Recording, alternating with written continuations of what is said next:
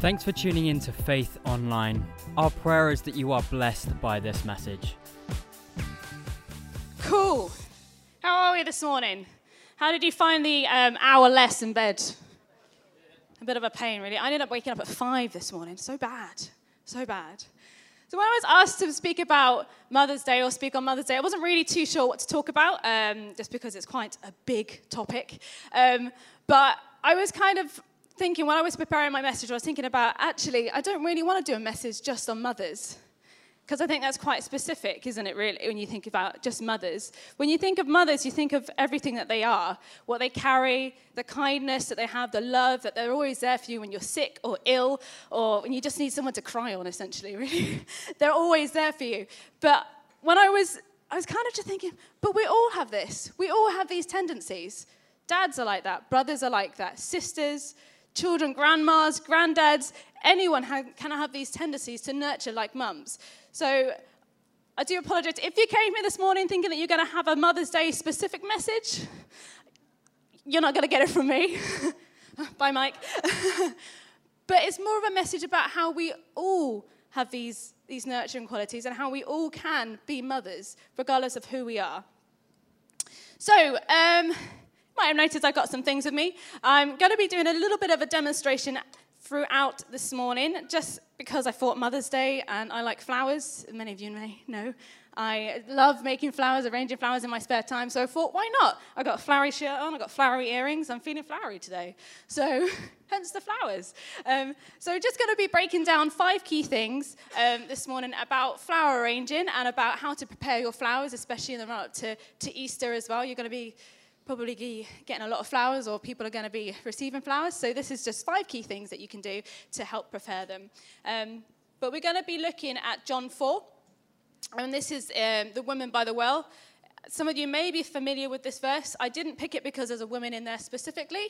It's nice that there is a woman. However, that is not the key as to why I chose that verse. It's more about how Jesus responds to her, what he says, and how he slowly breaks her down. So we're going to start by picking up from verse 1. Um, it should come up on the screen. Here we go. Jesus knew the Pharisees had heard that he was baptizing and making more disciples than John, though Jesus himself didn't baptize them, his disciples did. So he left Judea and returned to Galilee. He had to go through Samaria on the way. Eventually, he came to the Samaritan village of Sychar, or Sychar, or Sichar, or however you want to say that, uh, near the field that Jacob left to his son Joseph. Jacob's well was there, and Jesus, tried, tired from a long walk, sat wearily beside the well at about noontime. So, the first thing we do when we're preparing flowers is. Oh, I'm going to fall down. We're good, we're good. What you need is you need, you need a vase, a key, very, very, very key. You need some scissors as well, also very key. And you also need some water for your flowers. Ooh. So, I have prepared a few of these flowers previously to be in here. I don't know if this is going to work or not. Because I thought it's got quite a few flowers here. But the first thing you want to do when you're, when you're preparing flowers is you cut the end of the stem about an inch from the bottom. So you literally just clean cut just off the top. And it falls everywhere.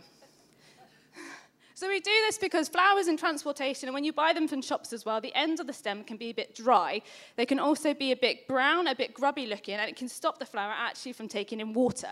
So florists do that just to encourage the flower itself to provide water and to keep the flower itself, the head, nourished. Which leads us to the first point. So I'm going to quickly just cut, I think I've got a couple in here, I'm just going to cut a few of them. So again, nice and clean, getting rid of the brown ends. 101 and flowers, right? I know, I should get my Blue Peter badge on. so this kind of ties into my first verse that I want to look at and dissect a little bit, which is verse 7 to verse 9 of John 4. And it says, Soon a Samaritan woman came to drink, to draw water from the well. And Jesus said to her, Please give me a drink. He was alone at the time because his disciples had gone into the village to buy some food, probably to get lunch um, from the local supermarket or whatever. Um, the woman was surprised, for Jews refused to have anything to do with Samaritans. She said to Jesus, You're a Jew, and I'm a Samaritan woman. Why are you asking me for a drink? So, given a bit of context to this, um, Jesus is obviously a Jew, and she's a Samaritan woman in a Samaritan village. It is noontime because the verse that we read up before is noon, so no one else would be around because who would really draw water at noontime? It's high time, the sun's in the sky, it's going to be really hot. Probably not a great place to draw water because you're, you're going to get dehydrated when you're doing it. But there's a, there's a reason why she's doing it. She's avoiding people. So all the ladies would come out in the morning, they would draw water together. And it was a social thing. They'd get to catch up, they get to talk to each other, see each other. She's avoiding everyone. So she's doing it at noontime.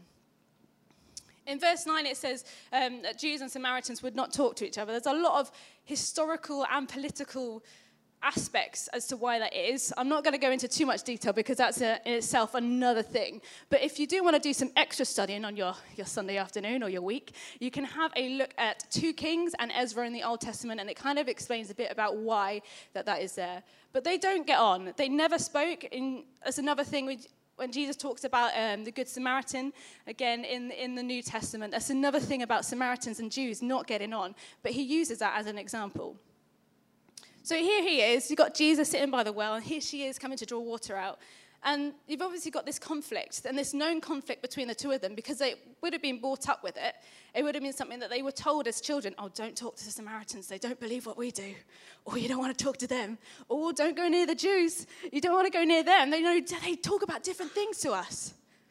But here Jesus is, and he cuts that. He cuts that straight up in front of her, and he talks to her just by saying, Can I have some water?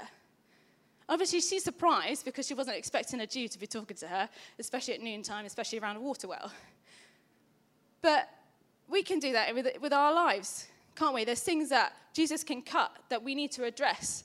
The stuff at the roots, like we were cutting the end of the stem. The roots. For me, me personally, it's my self worth. It's how I see myself, how I compare myself to other people. For some of you, it could be the same. It could be something completely different. It could be rejection from a family member. It could be rejection from your whole family. They don't believe in what you believe, so they've rejected you. They pushed you out. It could be something, something completely different, like you could have been abused. You could have been bullied. You've been carrying those words around, those hateful words, those things that have just become you, that have caused a root. It could be a health thing. Oh, I'm only known as this person. It could be a speech thing oh, I'm only known because I can't talk properly. I don't use my words correctly. It could be so many different things. But here Jesus is sitting there and he addresses the issue outright. He crosses that barrier, that abyss that's between them, that history, that political conflict, that feud. Like a flower, like music. Music, I love music so much because there's something that music says without actually saying. You know, music is a language within itself. You can listen to a song like, like Eden was singing. She was singing it, but there's so much more to that song. There's so much depth to it. It's the same as flowers. You can give flowers to someone. You may not be see, speaking the same language, but a flower can say so much more than what you can say physically. You can say something like, I love you, with flowers, but not actually physically say it. You can say it with a smile to, to someone that speaks a completely different language to you, and they still grasp what you're trying to say because you're saying it with a smile. But it goes to the root, doesn't it? It cuts it at the root. So in verse 10 to 14, it's going to come up on the screen again. I'm going to pick up from where Jesus says, If you only knew the gift God has for you and who you are speaking to, you would, you would ask me, and I would give you living water. But, sir, you don't have a rope or a bucket, she said, and this well is very deep. Where would you get this living water? And besides, do you think you're greater than the ancestor Jacob who gave us this well? How can you offer better water than he and his sons and his animals enjoyed? Jesus replied, Anyone who drinks this water will soon become thirsty again. But those who drink the water I give will never be thirsty again, because it's a fresh, bubbling spring within them, giving them eternal life. So he starts drawing her in by talking about this eternal life, this water. He's slowly talking about taking away the roots, cutting those roots that we first spoke of, cutting the root of the flower, the dry bits, the stuff that she's not getting much from, the stuff that's stumping her from taking in this living water. We can take all of this in today, like I said before, like when we cut a root of something, when we cut the root cause of something, It's taking away what's dead, what's dry, what's contaminated, what's not drawing in the nourishment that you need, like the flower. We're cutting it at the root. It's a new wound. When you cut a flower at the root, it's a fresh wound. So it's, it's open and it's sore, but it heals with fresh water that comes in. It encourages it to take in more water. Jesus is showing the woman this that there's a living water that she can drink that's not just from this well that Jacob has given. It's not that from the well that the Samaritans know to be. It's from something so much greater, so much bigger than it. But that's not all. So, the second thing we do when we do flower arranging is that we um, strip the thorns and the leaves off. Let's take it back to uh, my bucket.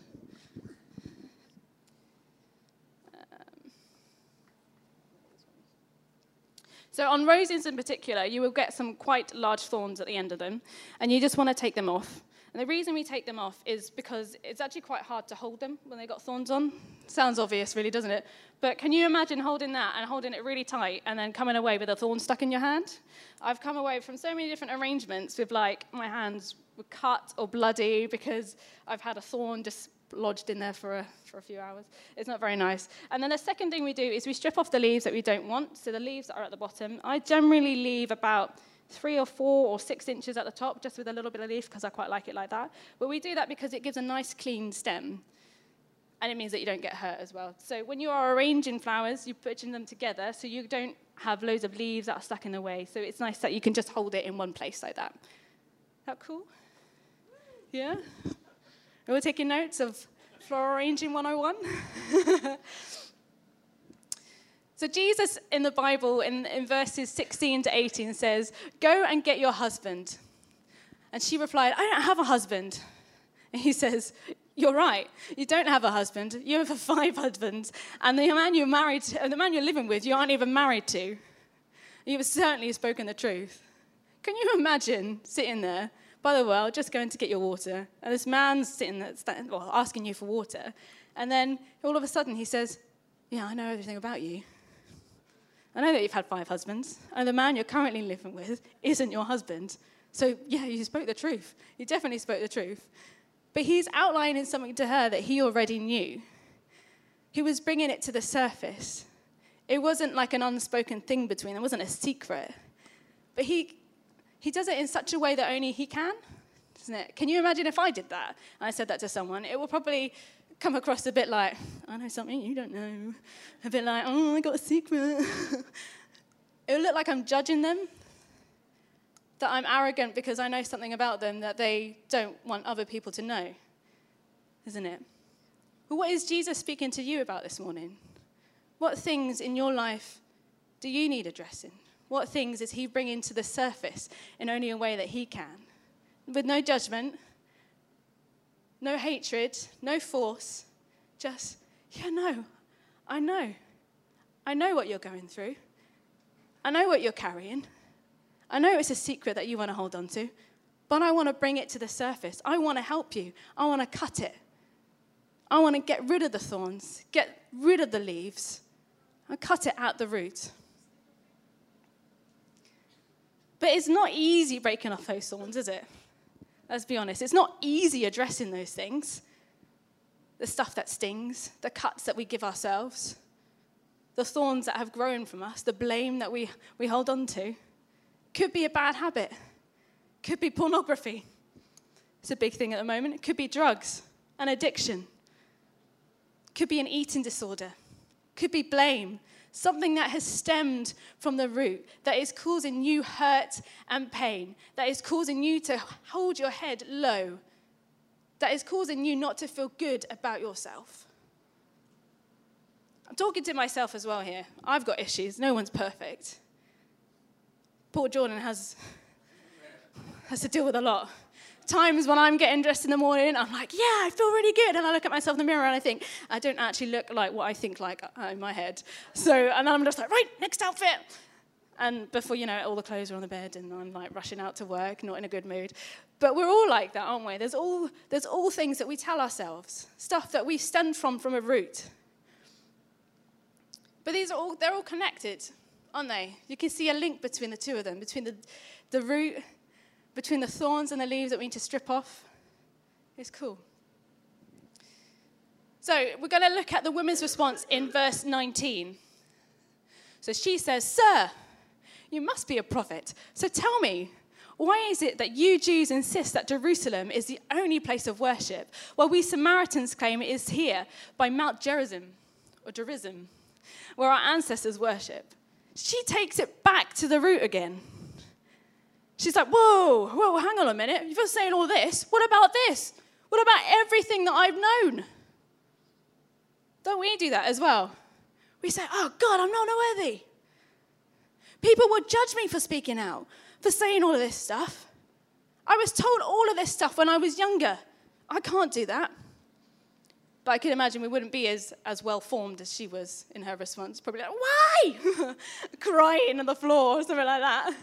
Why Jesus? But what about this? What about everything I've told? What about my whole childhood? Everything that I based my life on? What about this? Does that not count? Does me being sexually harassed as a child not count for anything? Me having depression, does that not count? Me that I can't read or write properly, that I got a speech impediment, does that not matter to you, God? But let's take a look at Moses in Exodus with the burning bush. God called Moses, despite the fact him, well, well, he was a murderer. You can read more about that in Exodus. He was a murderer. He was a prince of Egypt. He had a stutter. And yet he sat in the presence of God and said, Why me? Send someone else to go. Someone that's got more confidence. Someone that hasn't killed someone. Someone that can speak properly. Moses was really insecure with who he was. But God helped to cut those ties, to strip back those thorns, those leaves. He cut it at the root. And if you look at the story in Exodus, you can see how much Moses grew. The man that he became at the end of Exodus, he was a mighty man of God. And he faced his fears, and God provided him with purpose, and he nourished him, and he cared for him throughout his whole journey to becoming this man. We can get that today. We can grasp that water. We can grasp and take that support and that nourishment that God provides us with. It's not something that's just an Old Testament thing. It's something we can grab today. It's here today. And sometimes I forget, we, we look at these big Bible characters and we think, oh, yeah, well, that happened in those days. No, no, no. It's happening today. You can grab that today. That water is caring. It cares for you. It nourishes you like a mother cares and nourishes for its child. We're going to move on to point number three now because we love a five point service, don't we? so once we cut off the end of the stem of the flower and we stripped off all the thorns and the excess leaves, we are going to take off some of the petals. And you may think, why? Because petals are there for a reason, but there is, there is reason and purpose for my insanity in this. So, around the head of the flower, particularly on roses or flowers that have got a lot more petals and leaves. So you've got ranunculus that are also very similar, and peonies that have a lot of flowers around it and a lot of petals. You would find these smaller green leaves, green petals, and they're called guard petals. Now these are there to protect the flower as a bud. So you know when a flower is like a rose is closed, you've got the green petals around it, the green leaves. They are there for protection. So they're guard petals. When the flower opens up, these guard petals can take a bit of a battering through transportation, through, through weathering and everything like that, and they may not look as nice as you'd like them to. So what you do is you literally just pluck them out. But you're also looking at other petals that may have also taken a bit of a beating. So ones that are ripped or that are brown. So you're just plucking them out. And then I like to look at the shape that I'm going for with the rose, if I want the rose to be central. So if I've taken too many petals off one side, I like to even it up. That's just me. I'm a little bit OCD with that, but you don't have to do that. So we like a nice clean rose so you can see it as it is. You can see all the color, all the different markings on the petals. You can see all the veins and everything like that, how the, how the flowers get nourished, and then it allows the flowers to open up further as well. So roses, when they're fully open, they do look a bit like peonies, but they are really beautiful because you can actually see the center of it whereas normally you can't really see the center because all the petals around it. When you give it time to grow, it can grow up to probably about that big, which is quite pretty. Um, so yeah, that's another, another thing that you do with petals. So let's take a look at Jesus' response again to the woman by the well. We're going to pick it up in verse 21. Jesus replied, Believe me, dear woman, the time is coming when it will no longer matter whether you worship the Father on this mountain or in Jerusalem. You Samaritans know very little about the one you worship, while we Jews know all about him, for salvation comes through the Jews. But a time is coming, indeed it's here now, when true worshippers will worship the Father in spirit and in truth. The Father is looking for those who will worship him in that way. For God is spirit. For those who worship him must worship in spirit and in truth. Jesus is starting to strip back everything that she knew, all the little things about that she was told when she was a child, about where to worship, about sacred places. He's stripping them back. And notice how he says, Indeed, it is here now. Time for worship. He's here physically in front of her, and he says, Oh, indeed, it's here now. You can worship now. You Samaritans can worship now. I'm going to continue reading from verse 25. The woman said, I know the Messiah is coming, the one who is called Christ. When he comes, he will explain everything to us. Then Jesus told her, I am the Messiah. Just then, his disciples came back from the supermarket. They were shocked to find him talking to a woman, but none of them had the nerve to ask, What do you want with her? Why were you talking to her? The woman left her jar beside the well and ran back to the village, telling everyone, Come and see a man who has told everything I ever did. Could he possibly be the Messiah? So the people came streaming from the village to see him. So, like Jesus taking those petals back, we saw at the beginning of the story a woman that was taking water at noontime, that she was avoiding people. She didn't want to have those conversations or that eye contact with people. And here she is near the end of the story where she runs back into the village and says, Come and meet this man. Come and see him. He told me everything I did. I didn't say anything to him. He told me everything I ever did. He knows who I am. He cuts the root. He takes off the thorns, the petals. He strips back and shows her who she is, who she's called to be, the love that he has for her, how he can nourish her, how she can have this fresh living water. When we engage with Jesus, when we come into his presence, he can see right to the root of our issues.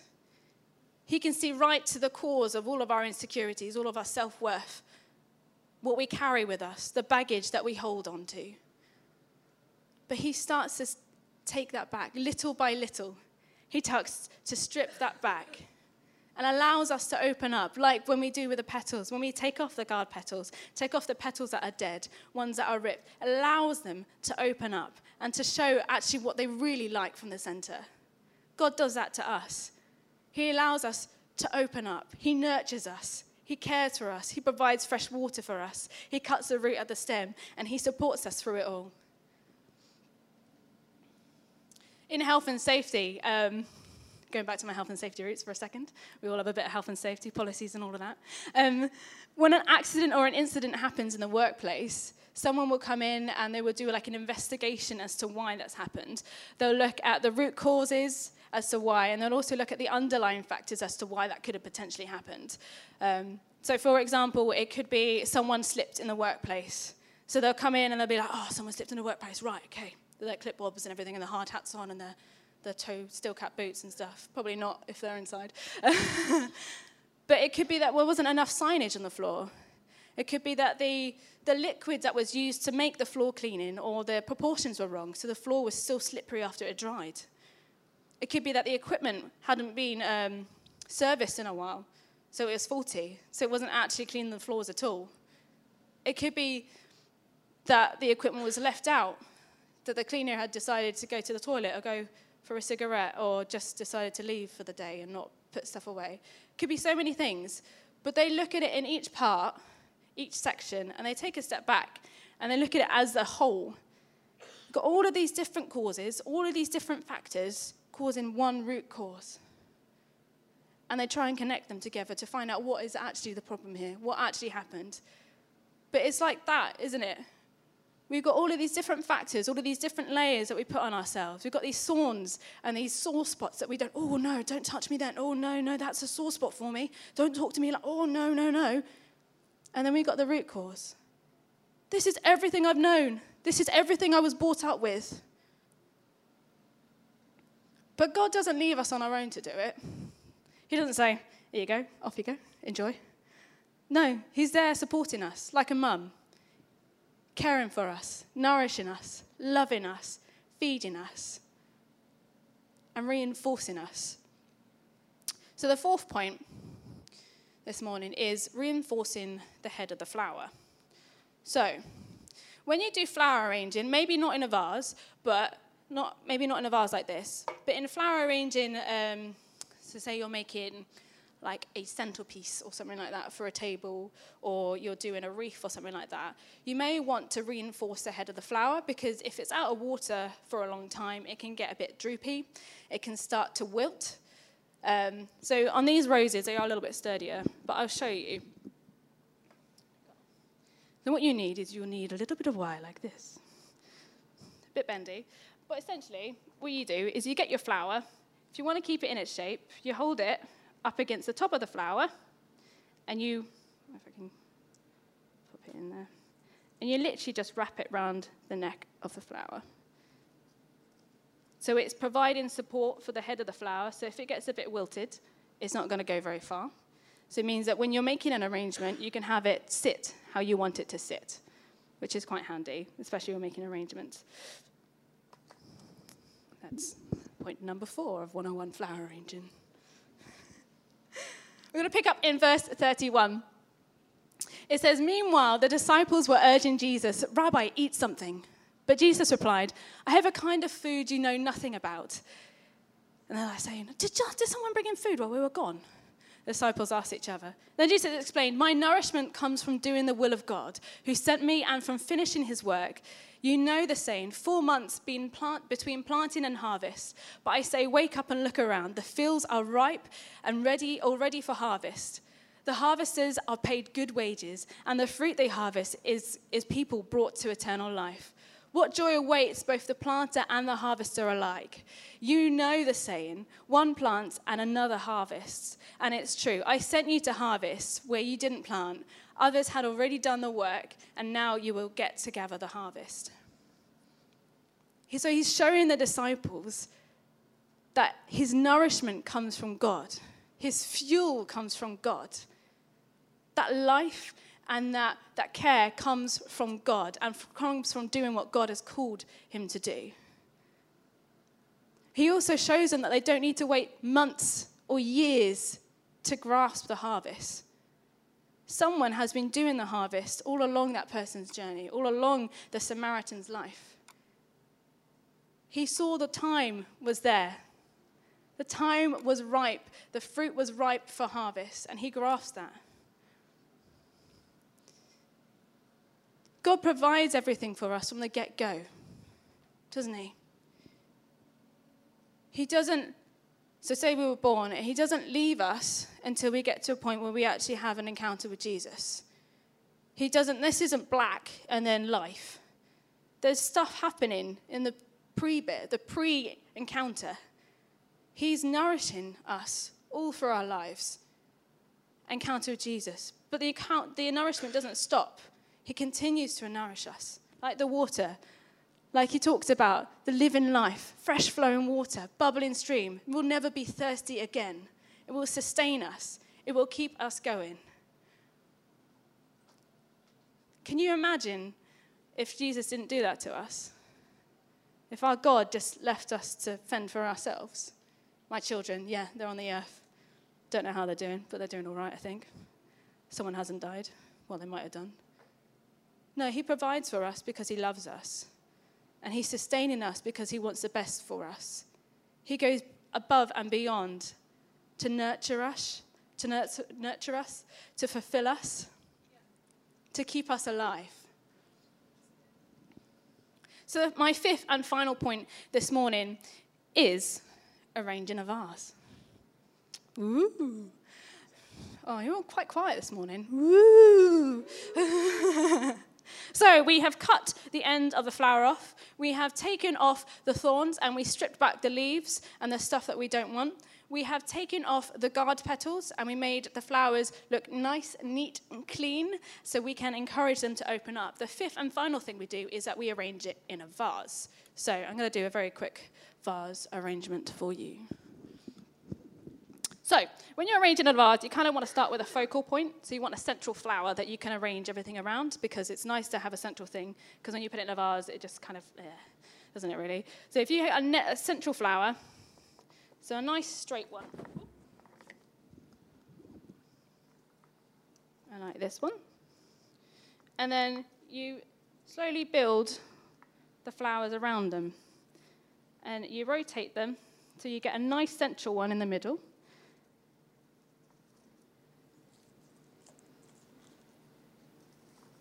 And you can pop all the other ones around the outside. Adjusting as you go as well.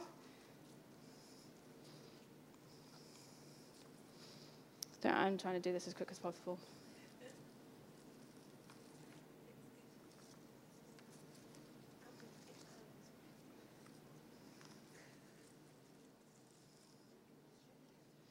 So, all the dads that are buying flowers for your mums and your wives, this is how you do it.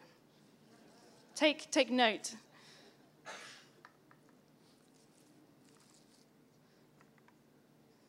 There we go. So, we've got a central one, and then we build all the flowers around it. So, you've got a focal point in the middle, so you get a nice round end. Also, with ones that I've got, so I've got a couple in here that I've got a bit of a, a bit of a kink in the neck. They're quite good for the outside ones because then you can have them facing outwards as well. So once you do that, you can either tie it. I'm not going to tie it because it's going to take some time, but you literally just cut the ends off and plump them in the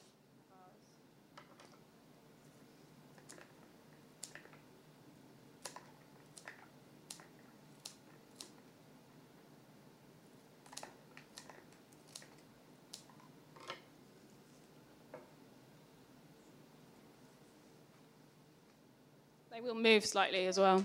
But that's how you arrange them in a vase. My final verse this morning, just following on from arranging in the flower, is verse 39. So many Samaritans from the village believed in Jesus because, they, because the woman had said, He told me everything I ever did. When they came out to see him, they begged him to stay in the village. So he stayed for two more days, long enough for many more to hear his message and believe. Then they said to the woman, Now we believe, not just because of what you told us, but because we have heard him ourselves. Now we know that he is indeed the Savior of the world. So the Samaritan village was there for a reason, wasn't it? That woman was at the well for a reason, for a purpose. So, like we said, we see her at the beginning of the story where she's avoiding people, taking water from the well at noon, not wanting to make eye contact, not wanting to have those conversations. And then she goes at this end of the story, declaring into this village, Come and see the man who told me everything I ever did. Come and meet the Messiah, the one that the Jews believe in. Come and meet him. You know that every encounter with Jesus has a purpose. Every conversation with God has a purpose. It's not something that we should go around with our heads down, not making eye contact, avoiding, avoiding conversations. Like, if I was known for my roots, I would be known as a person that compares himself to everyone else, person that has insecurities. But if I don't tell anyone about the encounter that I've had with Jesus, what's the point of knowing Jesus? What's the point of having that encounter if you don't declare it? Like this woman. She goes from not wanting to converse with anyone, not wanting to make eye contact with anyone, to declaring, He's my God. This is the Messiah. He's nourishing me, He's giving me life, living water. I don't want to go back to just drawing water from a well, not having conversations with people, keeping my head low, and then just trudging back to my house locking the door and sitting in my shame, sitting in my hurt, sitting in the things that people have told me about myself. We need to be nurtured and cared for, don't we, as humans? We need love. We need support. We need kind words spoken of us. We need to be lifted up. We need praise, don't we? We need mums that are there to support and love us. You know, Lewis um, actually said something in Heart for the House last week when we were praying for Mother's Day and for the outreach that happened yesterday. And he said, um, God, you are exactly what we need when we need it. You can be mother when we need to be nurtured and cared for, and you can be father when we need someone strong to stand on. But even dads need a mum. Even fathers who have daughters need to be mum to their daughters. God is mother and father for us. He's exactly what we need when we need it. And that encounter with God isn't something that we should be hiding. It's something that we should be praising, we should be lifting up. Like this woman, woman at the well. That encounter changed her life completely. It changed everything that she was, didn't it? It stripped off all of those layers for her. And in that last verse, it says, it says that many Samaritans believed in Jesus because of her story. You don't know the impact that being a central flower in a, in a vase can have on other people.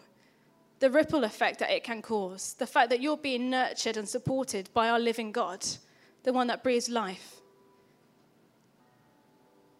What could that do for others around you today? When God takes the root of your life or takes the root of your issues or your insecurities, it can change so many people. Because you could be known for the person that's quiet or known for the person that's been abused. But He can change that completely. He can change your world and the world of those around us because He's nurturing us and He's fed us. Because He's cut those roots, He's given you a new wound that you can take in new life new, fresh, living water that's going to help you to grow. Let's not sit in our own bubbles, in our own communities, in our mother's group, in our church groups, in our life groups. Let's not just stay in those little groups.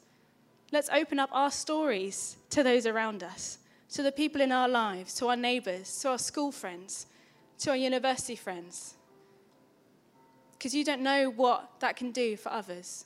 You don't know what living water they're going to encounter, the fresh life that they're going to get from that.